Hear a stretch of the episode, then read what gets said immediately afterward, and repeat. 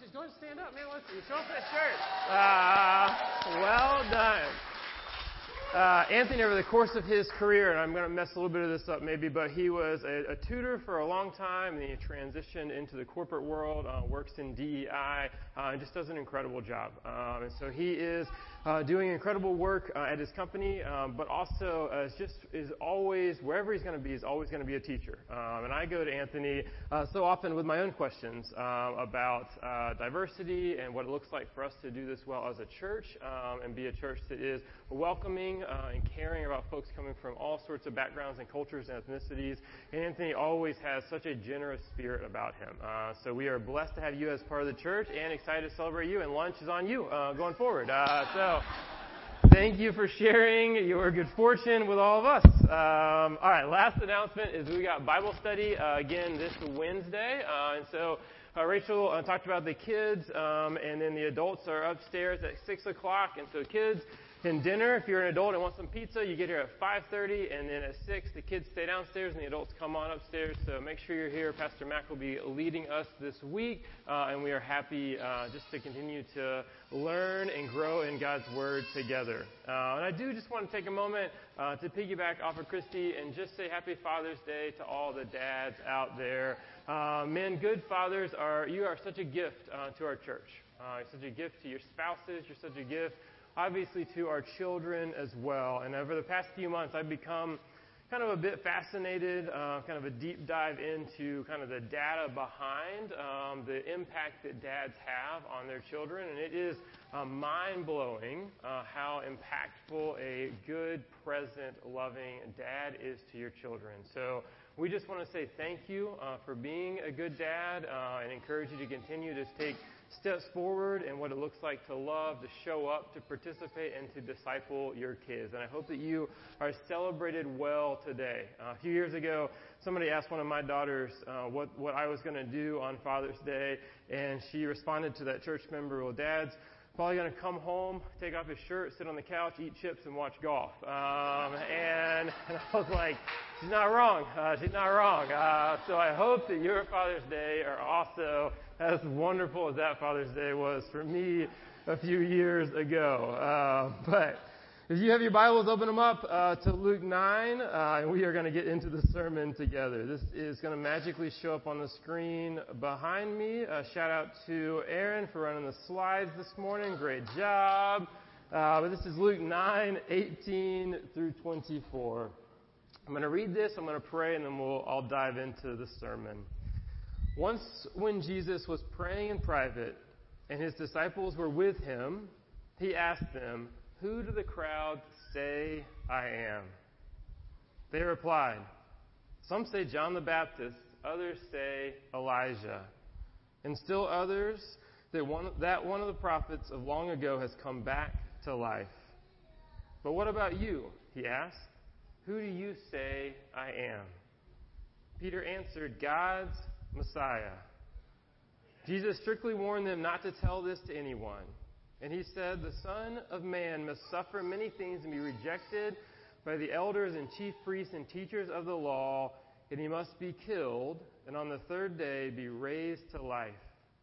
Then he said to them all, Whoever wants to be my disciple must deny themselves and take up their cross daily and follow me. Whoever wants to save their life will lose it, but whoever loses their life for me will save it. This is the word of the Lord. Thanks be to God. Let's pray. Father, we are so thankful for your word and so thankful that we have written down these important conversations between our Savior and his disciples. And Father, may we be molded and shaped. May the Holy Spirit mold and shape our hearts and our heads and our lives to be conformed to these words of Scripture. Father, may those of us in this room who are discouraged, may they be encouraged going forward. Those of us who feel like we are without peace, may we, may we have more peace as we exit church today. And Father, I pray for those in our church community who are hurting whether that is physically or relationally with friendships or marriage, whether that is financially, or whether it's with housing or some other health issue going on in their life, may your kingdom come on earth in our communities as it is in heaven. And Father, continue to grow us. Continue to grow us up into a church that is healthier and healthier and healthier. And we praise you for an opportunity to be the church together. Father, give us continued encouragement and continued courage to walk forward as a church community together. It's in Christ's name we pray. Amen. Amen. Are we switching mics? Are we good? Who can hear me? All right. All right, so there, in the course of your life, no matter how old you are, I mean, the older you are, the more of these you're going to have, but you will experience a myriad of important questions that you will have to answer. There's questions that you will have to answer, like when you rent a car, should you pay a little extra to get that insurance for your rental car? The answer to that is yes, you should pay it. Should you ask your buddy to move over, you know, in middle school or high school so you can sit next to that cute girl that you have had your eyes on? Answer is yes. Should I take that internship or that job that has become an opportunity for me? Questions you'll have to answer. Should I move to fill in the blank? Should I say yes to that ministry opportunity that feels a little overwhelming? Questions some of you have already answered. Should I marry this woman or this man? Deeper questions that I hope you're asking yourselves. What am I afraid of? What is God calling me into? For the dads in this room, the question that you've had to answer probably at some point is what do I say when that doctor asks if I want to see the baby come out or just stay near my wife's head for that moment? I would tell you, think this through before the moment. Uh, this one of my buddies. Uh, I remember texting him after his wife was uh, wife had delivered. He said, "We're both doing well. We're lying next to each other in our beds because he passed out uh, during the delivery."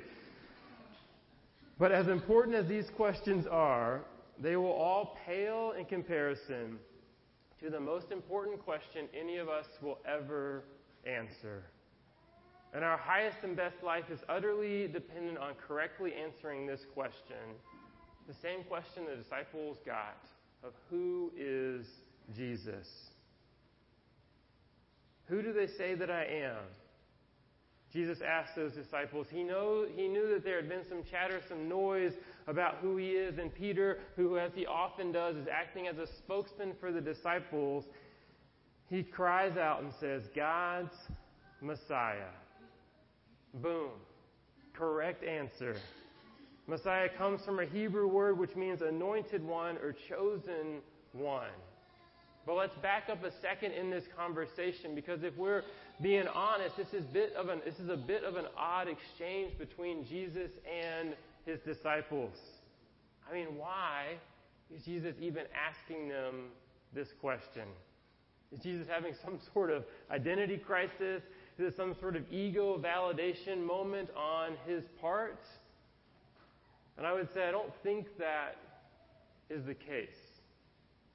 You see, Jesus, he asked them, Who do the crowds say that I am? Because those crowds have been saying all sorts of things that are incorrect about Jesus. Some are thinking he's John the Baptist risen from the dead, others that he was Elijah, both significant men of the faith, but still just men. But even more than these specific names, the people are saying the chatter amongst the people or that they are longing for Jesus to be something that he, in fact, was not and was not going to be. You see, the Jewish people that they were longing for more than anything, Jesus to be the one that would lead them as a sort of political Messiah a deliverer from the Roman yoke of oppression that they were under. And what's fascinating is that even after Jesus, Peter, even after Peter correctly answers that Jesus is the Messiah, what does Jesus tell him to do? He tells him to keep his mouth shut. Why? Well, theologians have argued that if word, that Jesus knew that if word would get out that he was the Messiah, it would be undoubtedly misinterpreted. And people would have further tried to hijack the mission of Jesus into something it was never meant to be. And can you imagine this? People using the name of Jesus to further their earthly, fleshly desires. Would never happen today. So, two things we see here. First and foremost is that people can believe in Jesus, but still have a dramatically poor understanding of his mission. That's a warning to us. And the second we see just from the jump here is that we must be willing to stand up boldly for who Christ is and his mission. What an incredible moment for these disciples. Jesus, after hearing what the crowds would answer to that question, he looks the disciples square in the eyes and says, But who do you think that I am? And with clarity and boldness, they answered that question correctly. They did not think of Jesus the same way the world thought of Jesus. And we see throughout the scriptures that conformity to the world and a lack of willingness to be distinctive in our faith is strongly condemned throughout the story of God's people. And looking at this passage, a theologian named William Hendriksen points out that when the Son of God, you know, in the history of the Israelites, when the sons of God marry the daughters of men in Genesis 6, the result is deluge. When Israel worships a golden calf, 3,000 Israelites lost their lives. When Israel, with the purpose of being like other nations, demands a king, what's the final result? The final, final result is a shameful defeat in battle in which that king commits suicide. Church, the list goes on and on and on and on. And yes, we are called to be in the world. We're called to hold jobs. We're called to be active in our community, friends with both Christians and non Christians. But we are also certainly called to live lives, hold beliefs, and carry convictions that are not of this world. And that's what we're seeing from the disciples in this moment. When everybody else is saying that Jesus is just a mere man, Peter cries out, You are the Messiah. Church, this is the same question that we're being asked. Maybe not blatantly from Jesus in the same exact way, but the same question we're getting asked over and over again. Who do you say Jesus is? And the correct answer 2,000 years ago and for two bazillion years to come is that He is God's Messiah. And when we realize this, it absolutely changes everything about our lives. Let me explain this a different way. There's a woman named Barbara Boyd who explains it this way, and she says if the distance, follow me here, you scientists, if the distance between the Earth and the Sun, which is 92 million miles, if that distance was the thickness of a piece of paper, the diameter of our galaxy would be a stack of papers 310 miles high. Our galaxy is less than a speck of dust in the part of the universe that we can see. And that part of the universe might just be a speck of dust compared to all the universe. And if Jesus is the Son of God who holds all of this together with the word of his power, is this the kind of person you ask into your life to be your personal assistant? It's absurd, right? But that's so often how we treat our Messiah. We go about our lives, and when we see fit, when we need something, we give him a shout and ask for a favor. It's like that show, Who Wants to Be a Millionaire, where you, the guy is asked a myriad of questions. He's got three kind of helps along the way, and one of those helps is to phone a friend. And so if he gets to a, a, a, question that he or she is stumped by, he can phone a friend to help answer that question. And brothers and sisters, that's how we treat Jesus so often. We're doing life as we think is best without consulting Him at all. And then when we get in a jam, what do we do? We say, all right, let me phone a friend to get out of this mess that I got myself in. He is not a personal assistant. He's not a co pilot.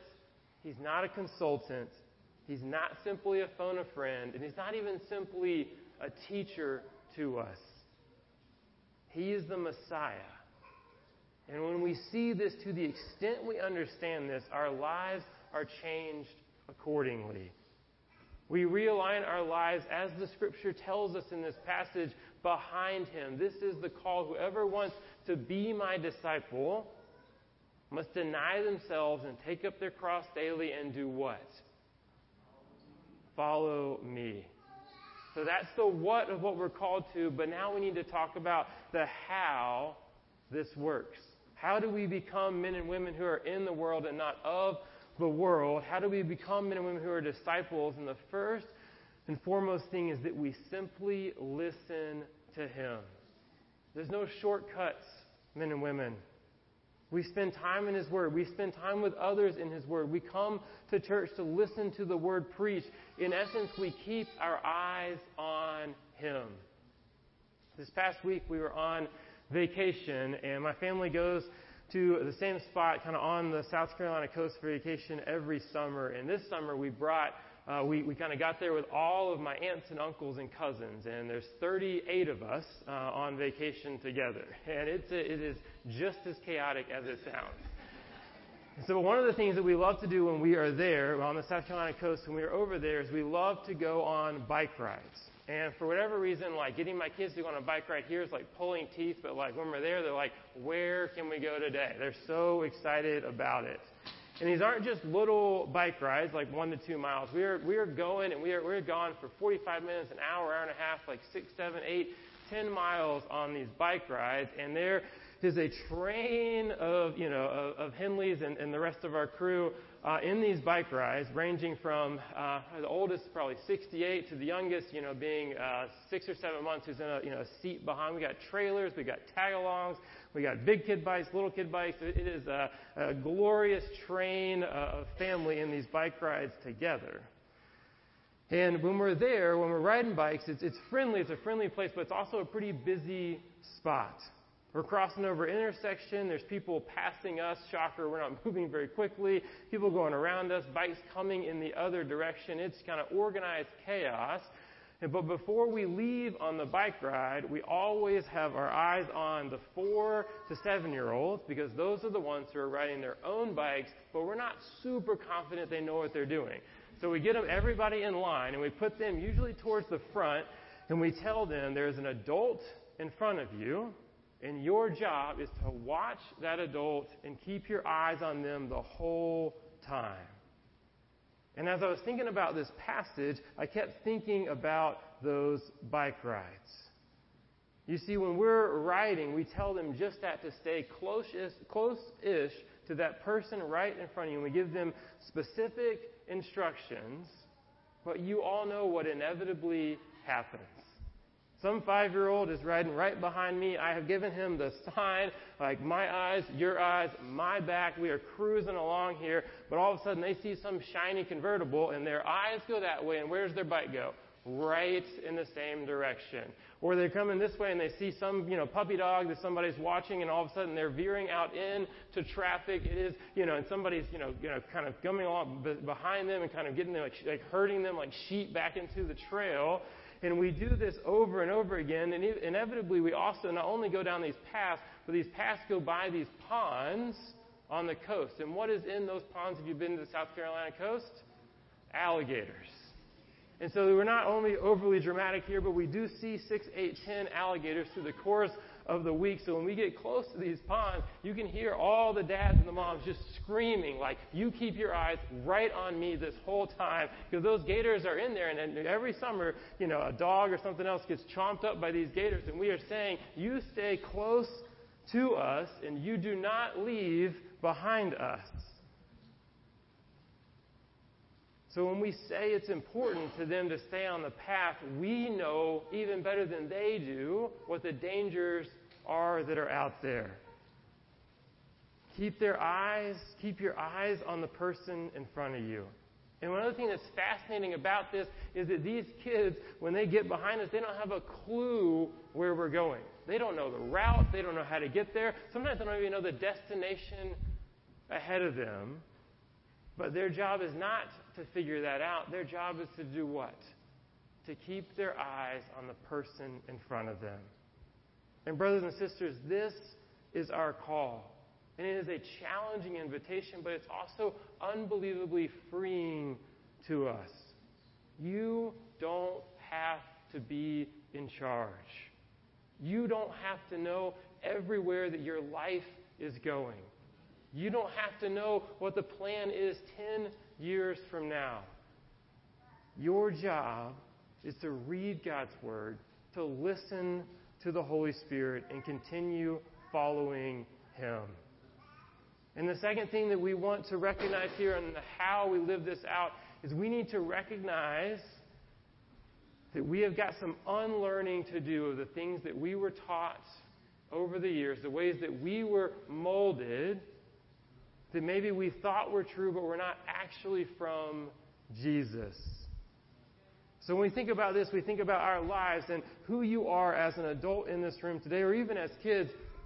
You've been influenced by a number of things. You've been influenced by your parents. You've been influenced by the family around you, your school that you grew up in, your friend groups, the, the, the political tribes that you are attached to, you know, the media, what you consumed as a you know, young person and as an adult. And we recognize that there's an unbelievable amount of good that came from your influences in your life. As I was thinking about this this morning, I thought about JT, who's up here singing, and the influence that his, and I didn't ask him if I could tell this, but hopefully this is okay, the influence that his dad had on him and knowing his story and how wonderful his father is, and recognizing that there were so many things that were passed down to so many of us that we are so grateful for because they are beautifully in line with the scripture and who God calls us to be. But there's also probably a few things that we need to unlearn along the way. Let me tell you a story to help you understand this. Raise your hand if you grew up in Atlanta and learned to drive in Atlanta. A few hands go up, okay? There's others of you, most of you maybe, who maybe moved to Atlanta after you learned to drive. I grew up just north of the city, so I grew up, you know, as a young teenager watching my parents drive, kind of understanding how it works became 15, got my permit. You know, this is where I learned how to drive. And a few years ago, I realized that there's a distinction. This is not true, you know, 100% of the time, but there is a clear distinction between people that, moved to Atlanta and people that grew up in Atlanta. Those of us that grew up in Atlanta, learn how to drive here, nothing seems to bother us. Like we can be cut off, doesn't even, like our blood pressure doesn't go up at all. When I'm with somebody who maybe moved here from the Midwest or somewhere else, you will constantly hear them say, Atlanta's the worst drivers on earth. but you don't hear that necessarily from the people from Atlanta. And I couldn't figure out why this was.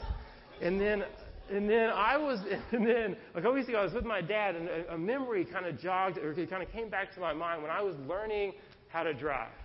So I'm 15 years old, and my dad and I, we kind of once every few years, dad would, my dad would take us, and on the honor of Father's Day, this kind of story fits in. My dad would take us on a trip with like a father-son trip, and so we were heading from the north side of the city down to the airport. And so my dad drove this uh, kind of big sedan, and if you know, maybe your family was the same, but my mom's car was a minivan that we just like tra- I mean, it was like you couldn't see the floor in that. But dad's car, like we were scared to like sneeze in it. Like it was always perfectly pristine. And so we're heading down to the airport, which we've got to drive through, down 85, through the connector to the airport. And dad, as we're walking out the door, I'm like two months into having a permit. He tosses me the keys and he says, You should drive to the airport. And I am terrified at this point. So this is Drew that's kind of driven around, you know, to school and back a little bit, never been down the connector, never been on 85, tosses me the keys, and I am just, you know, both excited and very, very nervous. And so we're on the connector, and I'll never forget this till the day I die. I've, I mean, I'm 10 and 2. My, my knuckles are, you know, like I can see the veins in my hand. I am as nervous as I can be. And I put on my indicator, my blinker, to change lanes on the connector. And my dad looks over at me. He's in the passenger seat. He looks over and goes, What on earth are you doing?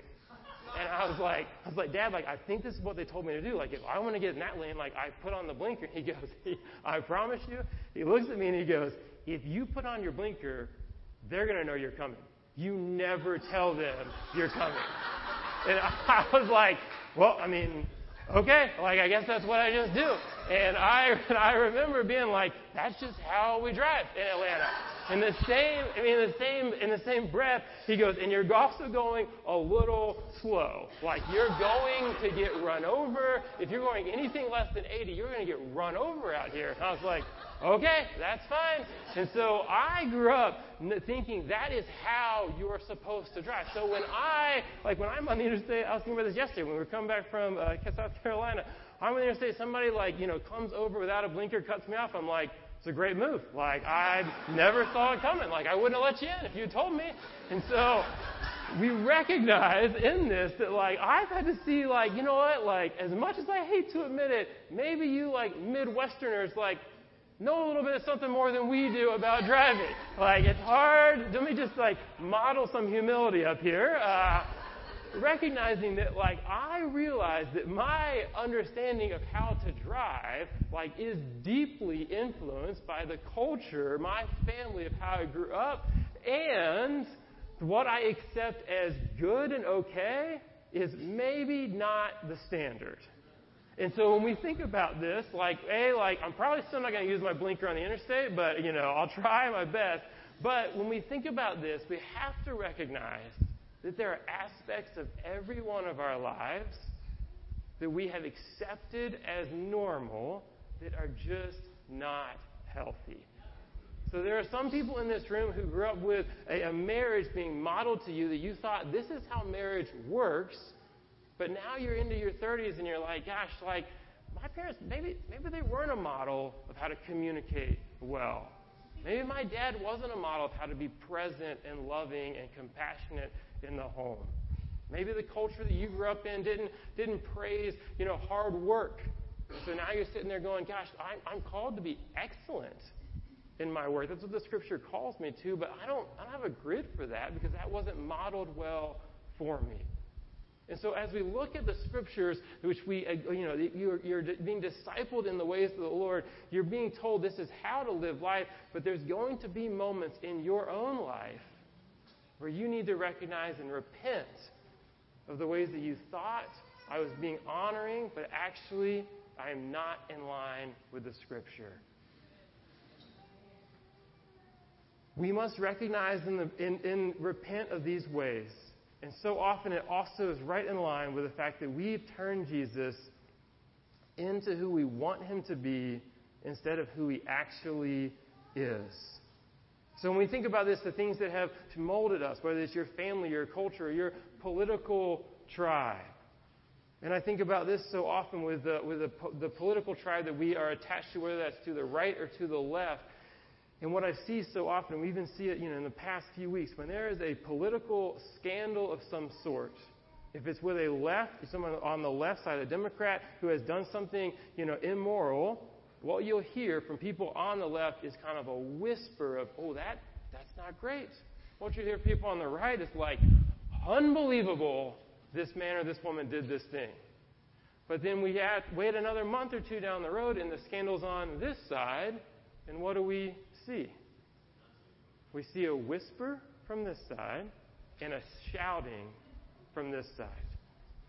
And so, what we understand here is that we have got to be men and women who boldly stand up for what is right and what is true and what is godly, even if it's different from our political tribe, even if it's different from the culture we grew up in, even if it's different from the family that we were influenced by.